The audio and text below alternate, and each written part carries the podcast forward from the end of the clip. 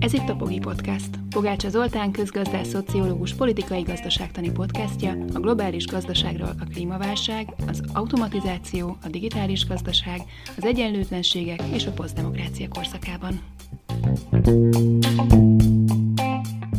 kétezer-huszonegy. szeptemberében a Világbank közzétette egy külső független szakértői jelentést, amelyben a felkért Ronald Machen volt amerikai ügyész, és a Wilmer Hale jogi cég arra a konklúzióra jutottak, hogy a Világbank manipulálta a híres Doing Business nemzetközi versenyképességi listáját. Kína és Szaúd-Arábia pontszámait felhúzta a bank, Azerbajdzsánét pedig le. Erről a botrányról lesz szó a mai adásban.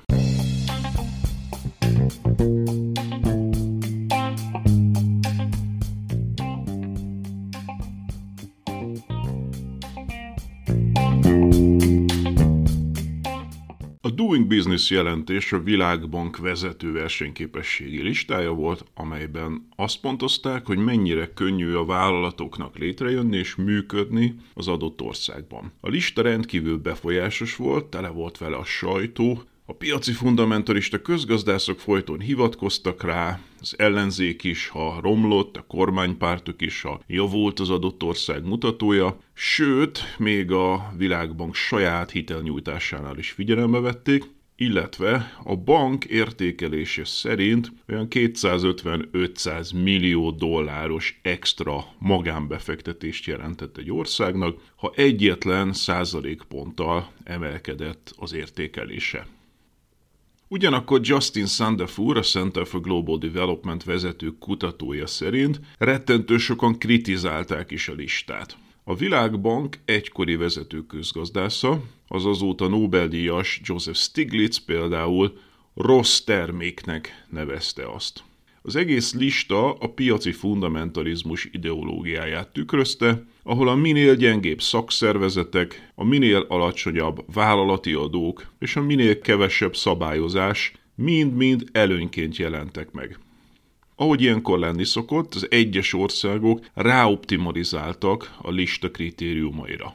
Ruandában Paul Kagame hadúr egy task force-ot hozott létre, hogy az ország kipipálhassa a kritériumokat, és ezzel jobb színben tüntesse fel tömeggyilkosságokba süllyedt országát. Indiában pedig Narendra Modi, szélsőséges hindu nacionalista miniszterelnök arra építette politikai kampányát, hogy milyen sikeresen szerepelt India a listán.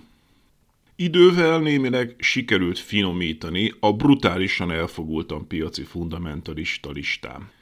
Az amerikai demokrata párt politikusai elérték például, hogy a gyenge munkavállalói jogokat és szakszervezeteket pozitívumként feltüntető komponens kikerüljön az értékelésből. A híres bangladesi Rana Plaza tűz után, amelyben egy textilgyárban bennégett több mint ezer munkás, az építési engedélyek könnyítését pozitívumként figyelembe vevő komponensen is változtattak a Doing Business értékelésnél. Kitűnő példa ez arra, hogy ami a piaci fundamentalista szempontból túlszabályozás, felesleges bürokrácia, az valójában az esetek jelentős részében kritikusan fontos munkabiztonság, környezetvédelem, antikorrupció, várospolitika, megalapozott szakpolitikához nélkülözhetetlen statisztikai adatgyűjtés és még sok minden más. Az első látásra mindig szimpatikus deregulációs nyomulás ezeket szünteti meg.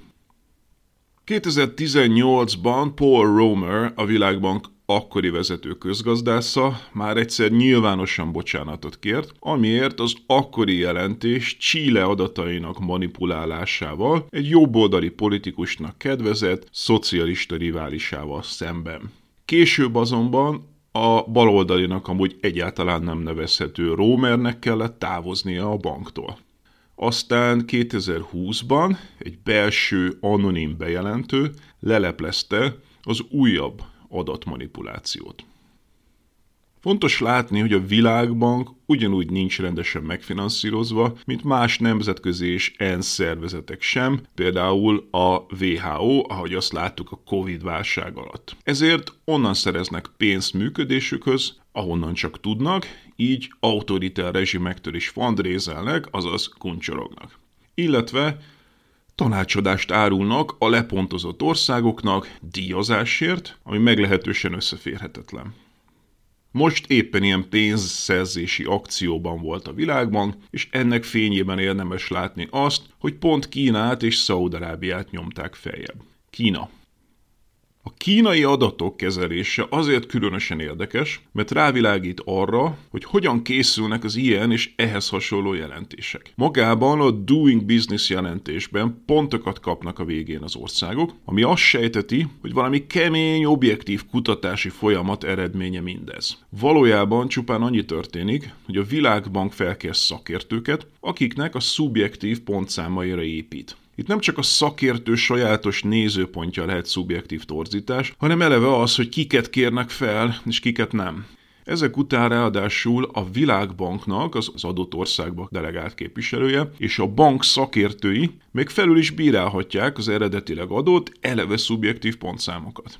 Kína esetében először azzal akartak manipulálni, hogy a Beijingben és Sanghajban adott pontok közül csak a magasabbakat akarták figyelembe venni, ez viszont más országok mutatóit is jelentősen átmozgatta volna. Ezért inkább csak a már adott pontokon csavargattak kicsit. A nemzetközi szervezetek alkalmazottai, fehér galérosok soha nem úgy torzítanak, hogy kitalálnak teljesen kamuszámokat. Pontosan tisztában vannak vele, hogy a közvélemény sem az eredeti szakértői pontszámokat nem látja, sem azok súlyozását, sem a módszertan nagy részét.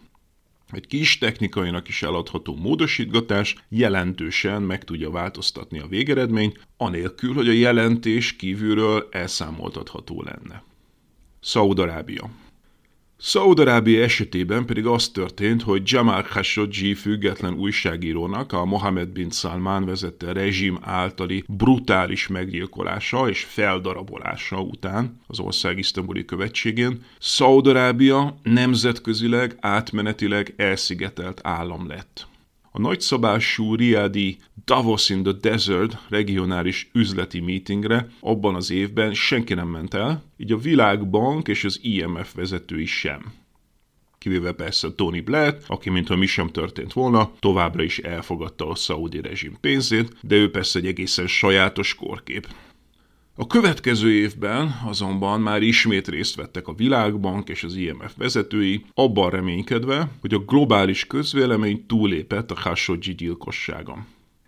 em bé es éppen ekkor gondolta úgy, hogy a világ legnagyobb vállalatának, a Saudi Aramco olajcégnek egy részét tőzsdére vinné. Szüksége volt tehát egy kis pozitív pé er-ra a darabolós gyilkosság után. Megrendel tehát jó sok tanácsadást a Doing Business nyomán a Világbanktól, jó pénzért, és ezzel egy időben javította fel a bank az ország pontszámait.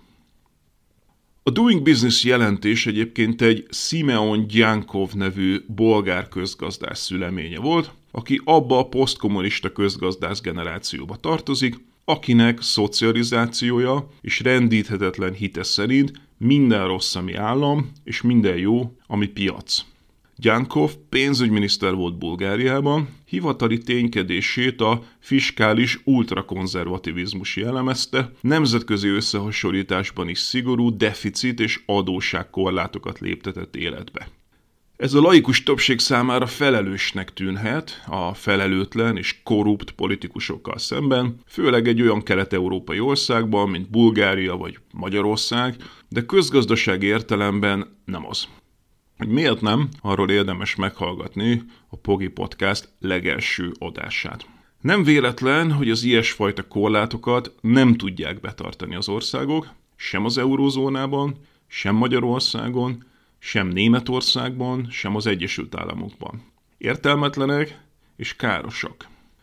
Djankov korábban könyvet is szerkesztett a piaci fundamentalista svéd közgazdásszal, Anders Aszlunddal a kelet-európai átmenetről, benne csupa piaci fundamentalista szerzővel, mint Lengyelországból Leszek Balcerowicz, vagy Magyarországról ki más, mint Bokros Lajos. Miért fontos ez az egész eset? Azért, mert felveti azt, hogy a demokráciákban miért zuhant be az emberek bizalma a szakértőkben. Ahogy ezt William Davis felveti kétezer-húszas Nervous States, Democracy and the Decline of Reason, Demokráciák és a józanész alkonya című könyvében, ne csodálkozzunk, hogy még a demokráciákban is egyre nagyobb arányban fordulnak az emberek irracionális magyarázatok, vagy egyenesen összeesküvés elméletek felé. És ez nem csak azért van, mert az emberek nagy részét tudatlanságban hagyják az alulfinanszírozott oktatási rendszerek és tömegmédia. A szakértők, akikre elvileg tudományos legitimitásuk miatt hallgatnia kéne a tömegnek, eljátszották a hitelüket. A mediatizált közéletben világossá vált, hogy túlságosan sokszor saját vagy osztályérdekükben manipulálásra használták státuszukat és pozícióikat. Az elszegényedett és megalázott tömegek pedig erre rájöttek, és elfordultak tőlük, büntetve még a tisztességes, a közjót ténylegesen szolgálni kívánó szakértőket is. Túl sok volt a választók szerint a spin-doktor, a saját osztályhelyzete miatt elfogult vagy egyenesen a nagyvállalatok által megvett szakértő. Ez pedig drámaian, talán helyrehozhatatlanul aláásta a demokráciák működőképességét. Hál' Istennek legalább a Doing Business jelentést a Világbank beszüntette, többet nem fog megjelenni.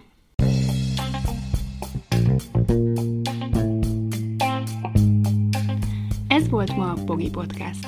Ha vitába szállnál az elhangzottakkal, vagy témát javasolnál, keresd a Bogi blog oldalt a Facebookon.